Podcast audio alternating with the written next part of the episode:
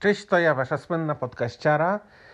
Od wczoraj źle się czuję. Mam bóle głowy, bóle mięśni, ogólnie się czuję słabo, ale nie mam żadnych kaszli strasznych, suchotniczych. Ale mimo to troszeczkę frikuję, że już ze mną zaraz będzie bardzo źle. W związku z tym jedyne, co mogę zrobić, to nagrać nowy odcinek, który już troszeczkę zapowiedziałem, a mianowicie o tym, jak zostałem handlarką perfumami. No więc pewnego dnia, kiedy postanowiłem wydostać się ze złej pracy w Macy's, poszedłem na rozmowę o pracę do Nordstroma. Aplikowałem na troszeczkę inne stanowisko, okazało się, że ono jest już tam komuś obiecane. No i pani mnie zapytała, czy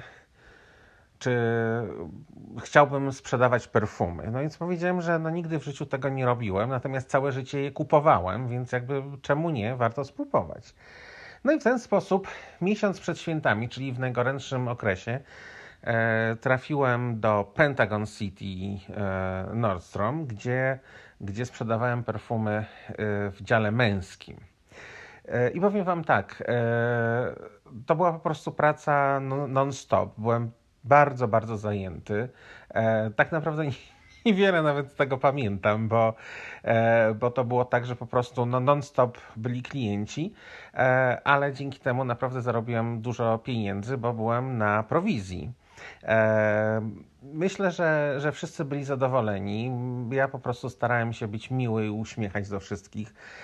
Ja pomimo tego, że dopiero zaczynałem, to przez to, że czytam od lat wszystkie magazyny o modzie, o stylu, o trendach i tak dalej, no więc ja znałem te wszystkie marki, znałem te wszystkie produkty, ja znałem historie, które stoją za tymi markami. No i myślę, że to też pomogło mi w jakiś sposób odnieść sukces. I po miesiącu, kiedy jakby już skończyły się święta, dostałem propozycję przeniesienia się do działu z perfumami dla kobiet.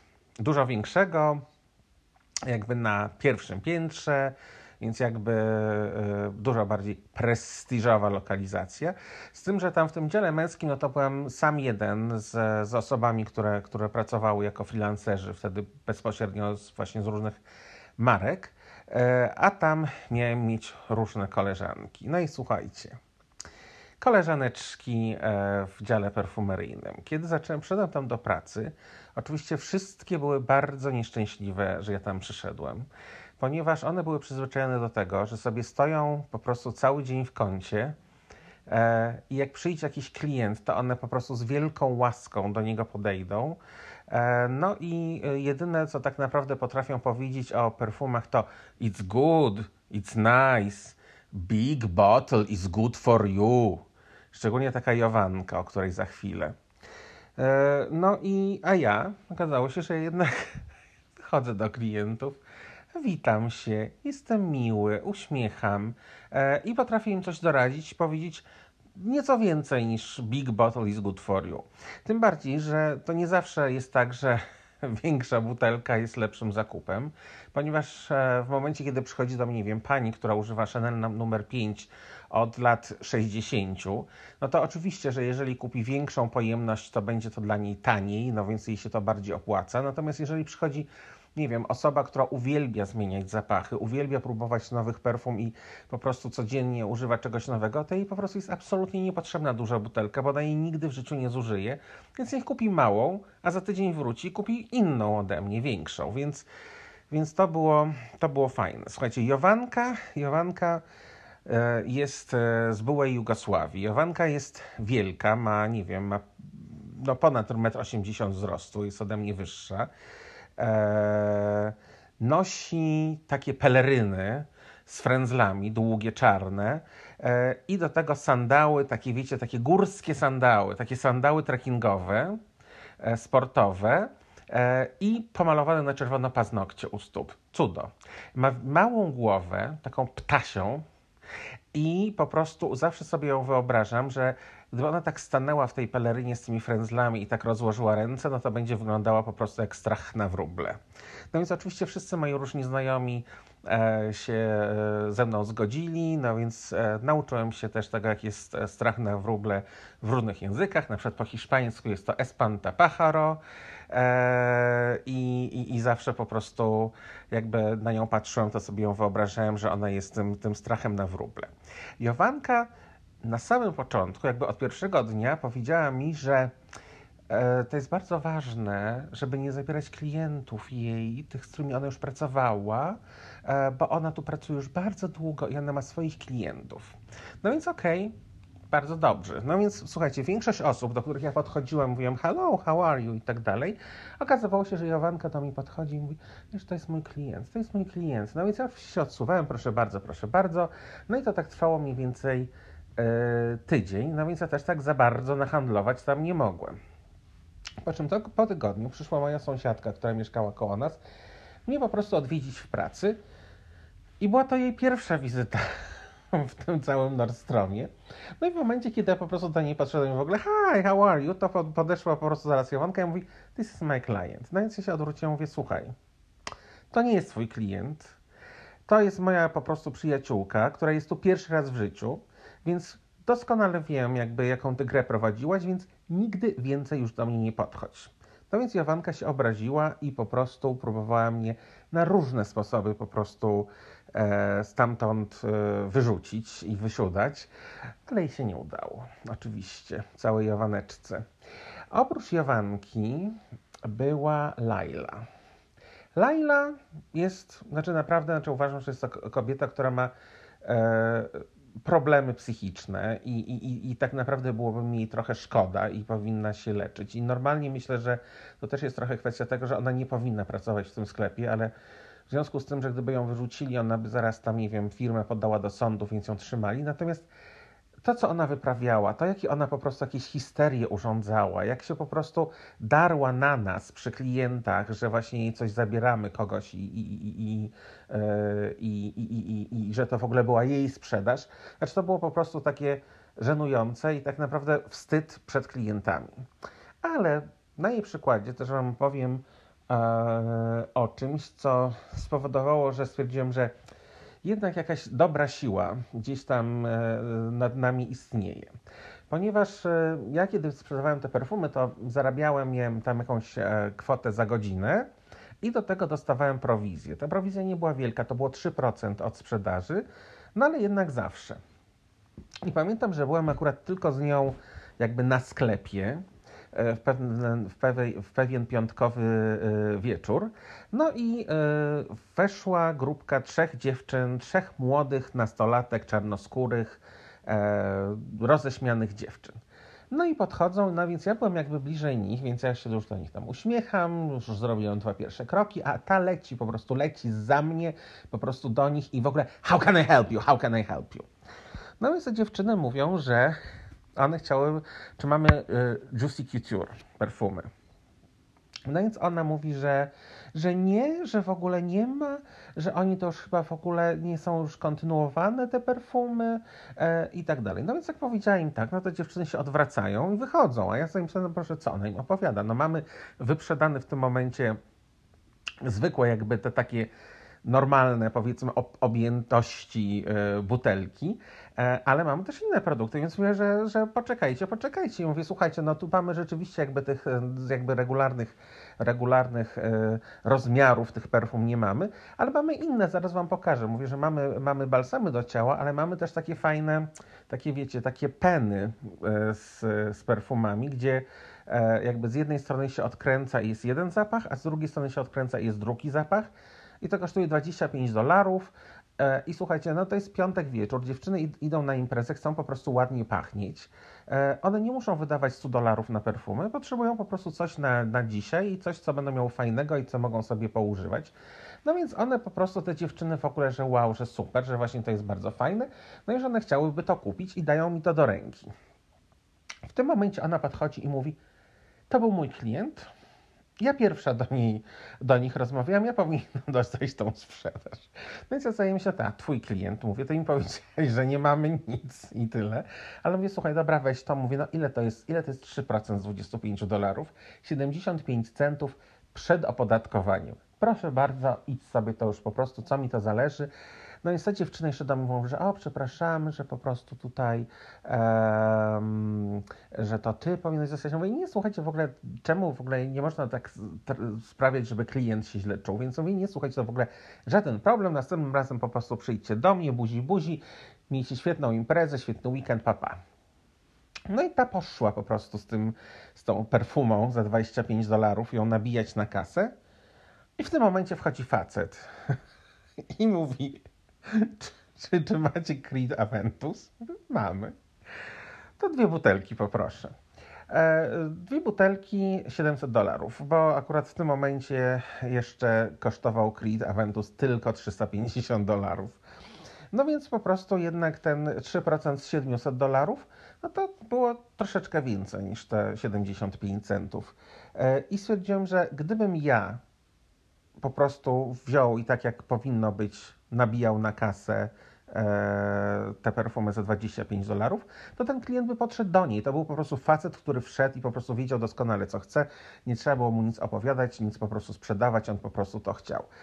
Natomiast w związku z tym, że ona chciała tamto, no to mi właśnie ta siła wyższa zesłała taką świetną sprzedaż. No i co oczywiście... W momencie, kiedy Laila to zobaczyła, to się po prostu zagotowała, no ale nic nie mogła zrobić w związku z tym. Słuchajcie, mam dużo różnych takich historii, ale opowiem wam jeszcze jedną z tego Nordstroma. To jest też taka śmieszna historia, że... Nie wiem, dwie historie, ale pierwsza jest taka, że przyszła pewnego dnia pani, no i taka troszeczkę zawstydzona i ona mówi, że mam takie pytanie, no ale tak za bardzo nie wiem, jak to powiedzieć. Ja mówię, no ale no proszę, niech pani mówi, proszę bardzo. No więc ona mówi tak, że tam 2 dni temu kupiłam tam piętro wyżej w tym Nordstromie stanik. I mówi, że przyniosła go do domu. I on tak po prostu pięknie pachniał, że ona po prostu zakochała się w zapachu, no i myślała, że to może to jest tak, że jakaś firma ich perfumuje. No i że tam wróciła tam zobaczyć, się dopytać, no a się okazało, że jakby inne staniki nie pachną, że no to nie jest tak, no i że ona po prostu absolutnie nie potrafi tego zapachu odnaleźć. No ja mówię, no dobrze, no ale to niech mi pani powie, jak to pachniało. No mówi, no ale ja nie wiem, no bo ja nie jestem tutaj specjalistką, ja nie wiem, jak opisać zapach. No to jest właśnie coś, co słuchajcie, bardzo często jest tak, że my nie wiemy, bo nam się wydaje, że po prostu jak nie będziemy używać jakichś bardzo mądrych sformułowań, to wyjdziemy na głupków. Natomiast ja uważam, że zawsze trzeba po prostu opisywać zapach tak, jak się czuje, a osoba, która sprzedaje i która jakby się na tym zna, to doskonale będzie wiedziała, o co nam chodzi. Więc w ogóle się nie bójcie nigdy rozmawiać o perfumach w sposób jakikolwiek, cokolwiek wam to na myśl przynosi, to mówcie. No i ta pani mówi, no to pachniało tak trochę pachniało jak dziecko, jak takie baby. Trochę pachniało takimi kwiatami i trochę tak pachniało pudrowo. No i sobie myślę, wtedy akurat był nowy zapach na rynku, była Valentina by Valentino. No i właśnie ona dla mnie pachniała bobasem, pudrem i kwiatami. I był to nowy zapach, więc my go jakby dużo pokazywaliśmy i dużo jakby psikaliśmy na te różne karteczki, tam wiesz, inne blotery dla klientów, więc też sobie pomyślałem, no jest duże prawdopodobieństwo, że ktoś na przykład, nie wiem, jakaś pani wzięła ten bloter, a później poszła kupować stanik i go położyła na tam jakimś staniku i on po prostu zaczął pachnieć. No więc psiknąłem do tej pani, mówię, czy to taki? Ona po prostu, słuchajcie, oczy jej się po prostu w ogóle rozświetliły, cała się w ogóle rozświetliła, w ogóle uśmiech taki na twarzy i mówi, dokładnie ten, skąd pan wiedział? Mówię, po prostu, no jestem magic, bo na imię mam Maciek, ale oczywiście wszyscy dla amerykańskiego ucha to było magic, no więc zostałem magiciem. No więc to było w ogóle cudowne. A oprócz tego było jeszcze tak, że ogólnie jakby w tym całym dziale kosmetycznym, no to tak było troszeczkę, że wszyscy się rzucali na wszystkich klientów i ciągle było how can I help you, how can I help you, how can I help you. No więc dla mnie to było troszeczkę takie też żenujące, no ale no tak się działo. No i któregoś dnia tak po prostu, słuchajcie, jakoś nie wiem, w środku tygodnia sobie tam stoję na sklepie naszym i idzie starszy pan Chińczyk. Znaczy no po prostu widać, że z Chin, tym bardziej, że nie taki bogaty Asian, taki rich Asian, tylko taki pan Chińczyk, jak jeszcze tam parę lat temu ich się widywało, czyli w takiej po prostu szarej marynarce, jakiś taki, no taki biedny starszy pan.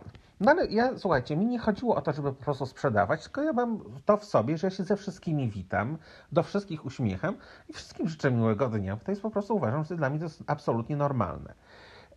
No więc jak ten pan przechodził, no więc też w ogóle powiedziałem do niego hello sir, how are you, po prostu na tej zasadzie, żeby, bo też jakby widziałem, że się nikt na niego nie rzuca nawet, żeby how can I help you, to wręcz mi się go szkoda zrobiło, że on się może poczuć właśnie, że przez to, że on taki nie jest jakiś taki wystrojony, to, że tutaj na niego tak się wszyscy nie będą rzucać. No i ten pan, i po momencie, kiedy ja do niego podszedłem i zapytałem się, jak tam się miewa, no to pan się mnie zapytał właśnie, czy mamy Chanel, no więc mówię, że oczywiście, że mamy, czy mamy numer 5, czy mamy Mademoiselle, oczywiście, że mamy, no więc pan powiedział, że on potrzebuje 30 butelek numer 5 i 30 Mademoiselle. A potem to jeszcze, słuchajcie, jak już nabijałem, to jeszcze sobie powiedział, a to jeszcze pan po 5 dołoży. No więc słuchajcie, 70 butelek perfum, tam po $130 chyba dolarów za butelkę. Słuchajcie, te wszystkie właśnie te Jowanki, te inne po prostu psychiczne, które mogły do niego podejść. Absolutnie one były w ogóle, on przeszedł koło nich wcześniej, tylko go po prostu olały. Chciały mnie po prostu zamordować. Ale to były, słuchajcie, no takie sytuacje, że po prostu to się zdarzało i to są w ogóle śmieszne. Oczywiście, że zdarzały się sytuacje, że też jakieś inne tam po prostu, na przykład, no nie wiem, mi dosłownie po prostu przychodzi klient, się o mnie pyta, one mówią, ja już nie pracuję, więc klient z nimi zaczyna już robić handle i w tym momencie ja się pojawiam i oni, no jak to, przecież ona mi powiedziała, że nie pracujesz. No i w ogóle nie, no jakieś takie dziwne sytuacje się zdarzały, ale też zdarzały się właśnie takie miłe. Ale ta cała właśnie konkurencja i to wszystko po prostu takie walczenie o te 3% prowizji, to jednak nie było fajne, nie było miłe i to jednak mnie bardzo męczyło i pomimo tego, że sobie tam naprawdę bardzo dobrze radziłem, to ja miałem tego dość. Ja już miałem dość, znaczy dla mnie to było takie, że już po prostu, że nie mogę, no po prostu nie mogę. Rozglądałem się za inną pracą, zastanawiałem się nawet, czy nie zająć się sprzedażą samochodów, czy jakichś tam innych rzeczy, no ale to nie było wcale takie łatwe znaleźć te inne prace. No ale w momencie, kiedy już mam na takim etapie, że już właśnie już rzucę i tyle, to właśnie pewnego dnia odebrałem telefon i tam się w ogóle wie, że thank you for calling Nordstrom, tralalala, to jest Magic speaking. No i pani po drugiej stronie mówi, o Magic, ty właśnie jesteś osobą, z którą chciałem rozmawiać, że my tutaj, że słyszałem o tobie dużo dobrych rzeczy, no i że wprowadzamy nową luksusową markę na i czy chciałbyś dla nas pracować? No i co, oczywiście, że bym chciał. No więc się spotkaliśmy, no i okazało się, że to było Armani Privé, czyli ta prywatna linia Armaniego, która będzie sprzedawana w Neiman Marcus, czyli tak naprawdę najbardziej luksusowym domu towarowym w okolicach Washington DC. No i co, oczywiście się zgodziłem. Praca właśnie miała być taka, że no jakby sprzedaż, ale że ja będę ambasadorem marki, czyli to nie jest tak, że ja muszę pracować na prowizji, tylko będę miał dobrą płacę, jakby płacone za godzinę. No oczywiście, że tam jakby muszę osiągnąć cele sprzedażowe, ale to nie jest tak, że ja się muszę po prostu zabijać, tylko to będą właśnie takie inne osoby z działu sales, które są na prowizji, no więc ja muszę jakby z nimi się dogadać i tym wszystkim handlować. No i więc od razu po prostu w ogóle jakby nie zastanawiając się tą pracę wziąłem, przyniosłem się do Neiman Marcus, no i zacząłem sprzedawać Armani Privé. I słuchajcie, po roku zostałem numer 1 sprzedawcą w całych Stanach Zjednoczonych. I naprawdę no, dobrze mi tam się handlowało tymi perfumami. No ale słuchajcie, no to było tak, że po prostu dużo rzeczy się na to składało. Po pierwsze, jakby ja się sam doszkalałem, sam czytałem różne rzeczy, sam patrzyłem co jest ciekawego i ogólnie się doszkoliłem z całego Armaniego i ze wszystkich jakby jego kolekcji. Po drugie, jestem uroczy i wspaniały. Po trzecie, jest to europejska marka i oczywiście nadal mówię z jakimś polskim akcentem po angielsku, i bo ktoś kiedyś powiedział, że tylko dzieci i osoby bez osobowości potrafią utracić akcent. I powiem wam jeszcze z tym akcentem, że to było tak dla mnie wcześniej, że ja się tak wstydziłem tego, że ja mówię z akcentem i wydawało mi się, że jestem taki beznadziejny po prostu przez to. Natomiast właśnie przez to, jak pracowałem z ludźmi w sklepie przez 3 lata, to słuchajcie, to ile razy ja się nasłuchałem komplementów tego, jaki mam piękny akcent, jak osoby przychodziły i mówiły, że one po prostu mogłyby tylko stać i słuchać, jak ja mówię wszystko jedno o czym, bo ja mam po prostu taki piękny akcent. To naprawdę mnie zupełnie wyleczyło z tych kompleksów. I powiem wam, że w tej chwili, nawet jeżeli właśnie taki już amerykański stał się moją codziennością jakby dookoła, jestem nią otoczony, to w momencie, kiedy słyszę osobę mówiącą po angielsku z polskim akcentem, to słuchajcie, to naprawdę jest piękny akcent. Piękny akcent, więc po prostu się jego nie wstydźmy. No więc jakby to, że ja mówię z takim europejskim, egzotycznym akcentem, no to też to jakby wszystko dopasowywało. No i sobie sprzedawałem. Sprzedałem ponad 2 razy tyle, co oni mieli najskrytsze nadzieje, że sprzedam przez pierwszy rok. Robiłem najlepsze eventy w kraju, robiłem po prostu w ogóle wszystko najlepsze. No i oni tak zaczęli mi opowiadać, jak to po prostu w ogóle jestem świetny, że oni chcieliby mnie do tej swojej firmy, a Armani go sprzedaje L'Oreal.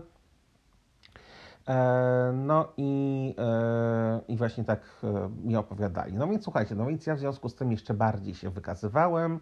W drugim roku sprzedaży, kiedy tak naprawdę jakby mija efekt nowości i się ogólnie wszystko sprzedaje gorzej, to ja miałem jeszcze 40% wzrostu. Znaczy, to też jest kwestia tego, że Waszyngton jest miejscem, gdzie bardzo dużo było arabskich klientów i takich naprawdę właśnie arabskich księżniczek i arabskich księciów, którzy przyjeżdżali i kupowali, więc ja z nimi miałem do czynienia bardzo dużo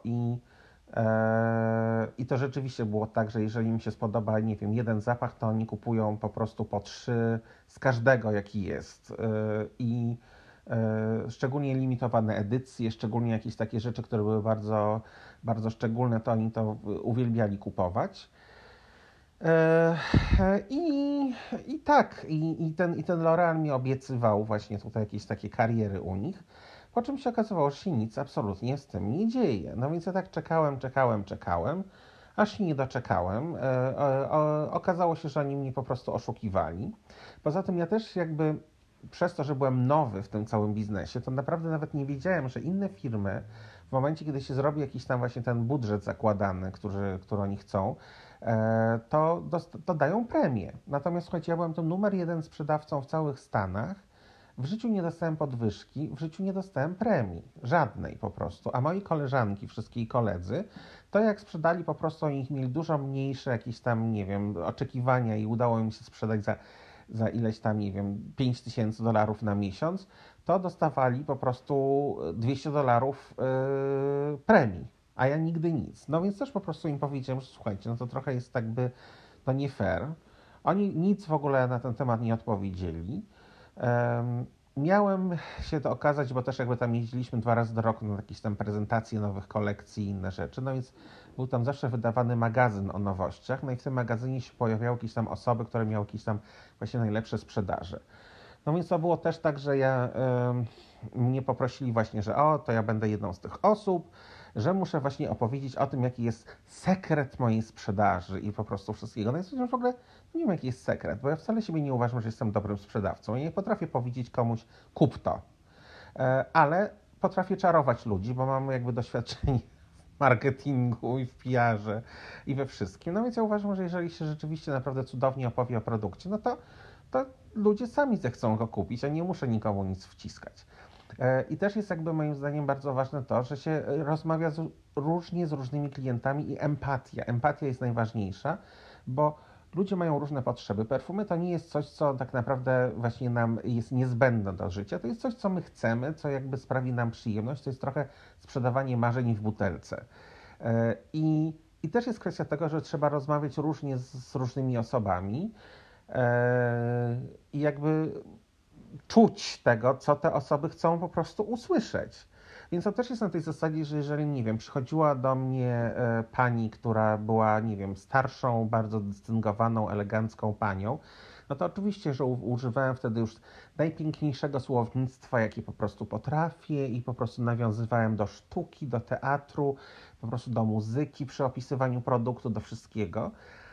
Natomiast jeżeli przychodziła, nie wiem, no młoda laska i po prostu, która no tak naprawdę właśnie chciała iść i być sexy, no to ja jej powiedziałem, honey, this will bring all the boys to the yard po prostu. No i ona się śmiała i kupowała, no bo jakby wiesz, gdybym powiedział w ten sposób do tej starszej pani, to ona by po prostu popatrzyła na mnie jak nienormalnego, jakbym zaczął używać jakiegoś po prostu najbardziej wysublimowanego języka w stosunku do młodej osoby, no to też by po prostu w ogóle nie chciała mnie słuchać.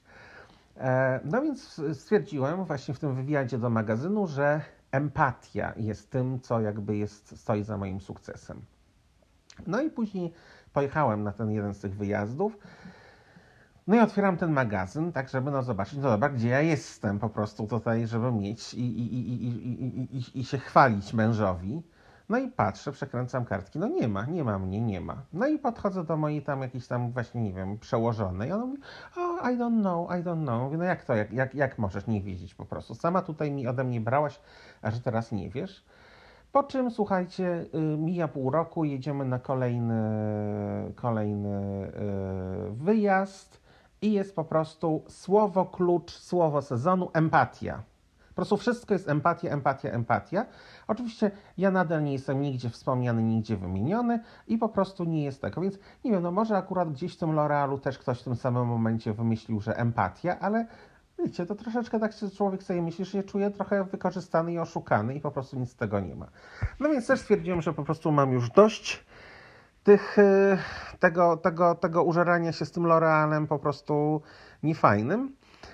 I z L'Oreala przyniosłem się bezpośrednio do pracy dla bardzo luksusowych perfum Clive Christian, które są z Anglii, z Londynu. I to jest marka, która powstała jakby na bazie perfumerii, która zaczęła działać pod koniec XIX wieku, więc na przykład, nie wiem, pasażerowie Titanica mieli właśnie te perfumy ze sobą. No i to naprawdę bardzo takie, znaczy są perfumy, które na przykład, nie wiem, 30 ml kosztuje $10,500, bo one są po prostu w specjalnej kryształowej butelce i po prostu to jest taki w ogóle najwyższe stężenie, jakie może być, najlepsze składniki i butelka jest jeszcze upiększona złotem i diamentem.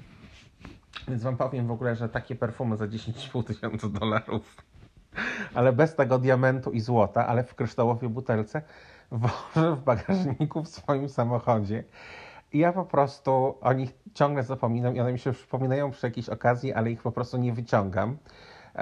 Pewnie one już jakoś w ogóle nie żyją. Muszę naprawdę z ciekawości iść zajrzeć i zobaczyć, co się z nimi stało. No bo temperatury są tutaj dziwne, bo i samochód się nagrzewa do bardzo wysokich temperatur, a później jest -30 zimą w Kanadzie, więc to wcale dobrze nie wpływa na perfumy. Ale mam i słuchajcie, i właśnie robię to dla takiego owoca i myślę, kto jeszcze inny na świecie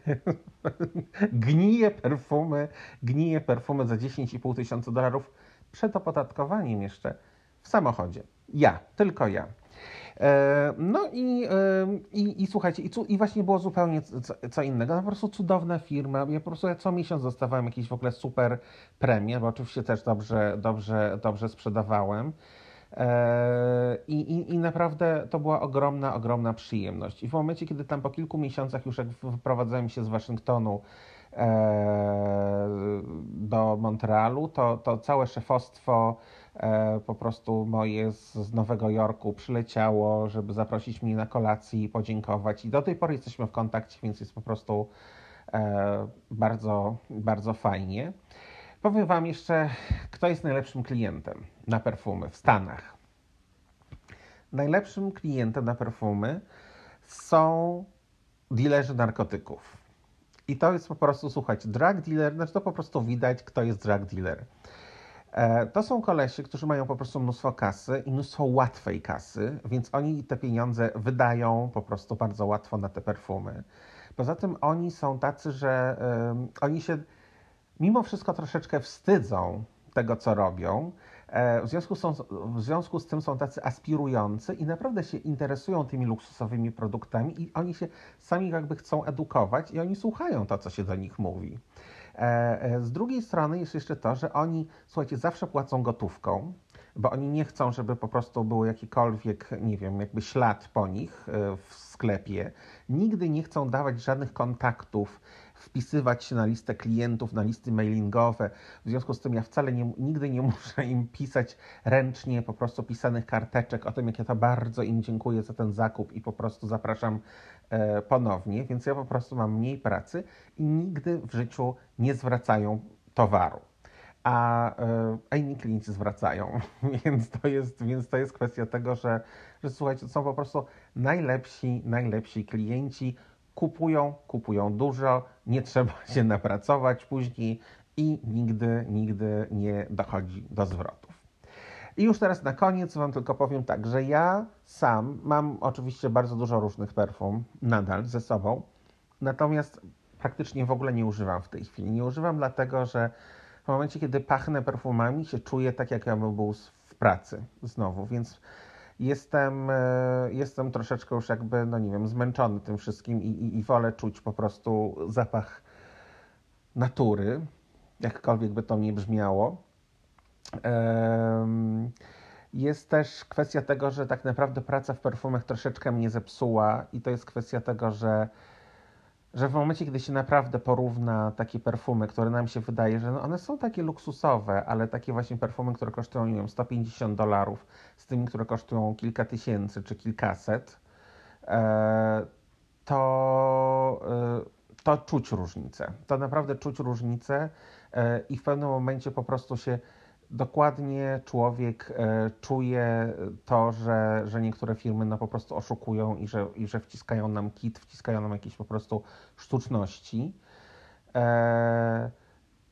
I troszeczkę też w momencie, kiedy się pracuje z tymi wieloma markami, to się je też poznaje od środka i później to jest tak, że jakby trochę straciłem taką niewinność takiego, że nie wiem, otwierania magazynu o modzie i po prostu te wszystkie reklamy perfum, które zawsze mi się dawały takie w ogóle cudowne, fantastyczne i wspaniałe, to teraz jakby nie mogę tak wpadać w to i tak naprawdę się w tym zakochiwać, bo ja po prostu wiem, kto za tym stoi albo co za tym stoi i to troszeczkę jakby mnie zepsuło. Z drugiej strony też jeszcze jest tak, że naprawdę obserwując ten cały biznes, to troszeczkę mi jest smutno, że nie wiem, czy na to zwróciliście uwagę, że tak naprawdę jest coraz mniej kreatywności w tym wszystkim i że jakby większość tych produktów i tych marek, no to należy do tych wielkich korporacji i oni chcą po prostu wycisnąć po prostu wszystko jak cytrynę, więc w momencie, kiedy jest na przykład, no nie wiem, jest to Aqua di Giò, właśnie dzwoni telefon, ale nie mój, jest Aqua di Giò od Armaniego, który się dobrze sprzedaje. No więc po prostu wprowadzają Aqua di Giò, takie srakie profumi, srosumi, po prostu milion innych rzeczy. I po prostu wszystkie jakieś takie jeszcze, szczególnie właśnie L'Oreal w tym szczytuje, że w momencie, kiedy coś im się zacznie sprzedawać, to po prostu robią 78 wersji, które się praktycznie niczym nie różnią, ale niby wprowadzili coś nowego na rynek. I dla mnie to jest takie no, po prostu nuda. I też jest kwestia tego, że właśnie oni nie wymyślają nowych nazw. To są te nazwy, które tylko właśnie są na zasadzie jakimś dodatek, że jest jakiś taki, jest eliksir, jest sriksir, ale wszystko jest jakby to samo. I sobie tak myślę, Boże, no po prostu powymyślajcie coś, naprawdę wymyślcie coś zupełnie nowego, a nie jedźcie ciągle na tym samym. Więc to jest po prostu coś, co mnie drażni też i co mnie zniechęca ogólnie do takiego perfumiarstwa wspólnego, więc jakby absolutnie rozumiem wszystkich znajomych, którzy chodzą i odwiedzają różne jakieś mniejsze perfumerie albo jakieś takie miejsca, gdzie samemu można sobie wymieszać i zrobić własne perfumy. I jeszcze Wam na koniec, już tylko tak, żeby już tak było właśnie tak cudownie, jak to takie rady daje i porady, to chciałem wam tylko powiedzieć, że słuchajcie, jak macie perfumy, nie trzymajcie ich w łazience. To jest najgorsza rzecz, którą można zrobić. Ponieważ w łazience jest tak, że się bardzo zmieniają temperatury, bo jest albo bardzo zimno, bo wy nie macie podgrzewanych podłóg, tak jak ja, albo jest bardzo gorąco, jak bierzecie kąpiel czy bierzecie prysznic i się robi bardzo też wilgotne powietrze i tak dalej. I te takie zmiany temperatur, zmiany wilgotności, one nie są po prostu dobre dla niczego, a szczególnie dla perfum. Więc po prostu perfumy trzymajcie, nie wiem, u siebie w pokoju, w szufladzie, nie wiem, na szafce, na czymkolwiek, ale nie w łazience. To nie jest najlepsze miejsce na perfumy. Więc słuchajcie, ściskam was mocno. Nie kasłałem ani razu, więc się cieszę. Chyba zaczynam się czuć lepiej, ale ściskam was mocno i wam wszystkim życzę dużo zdrowia. Pa, pa.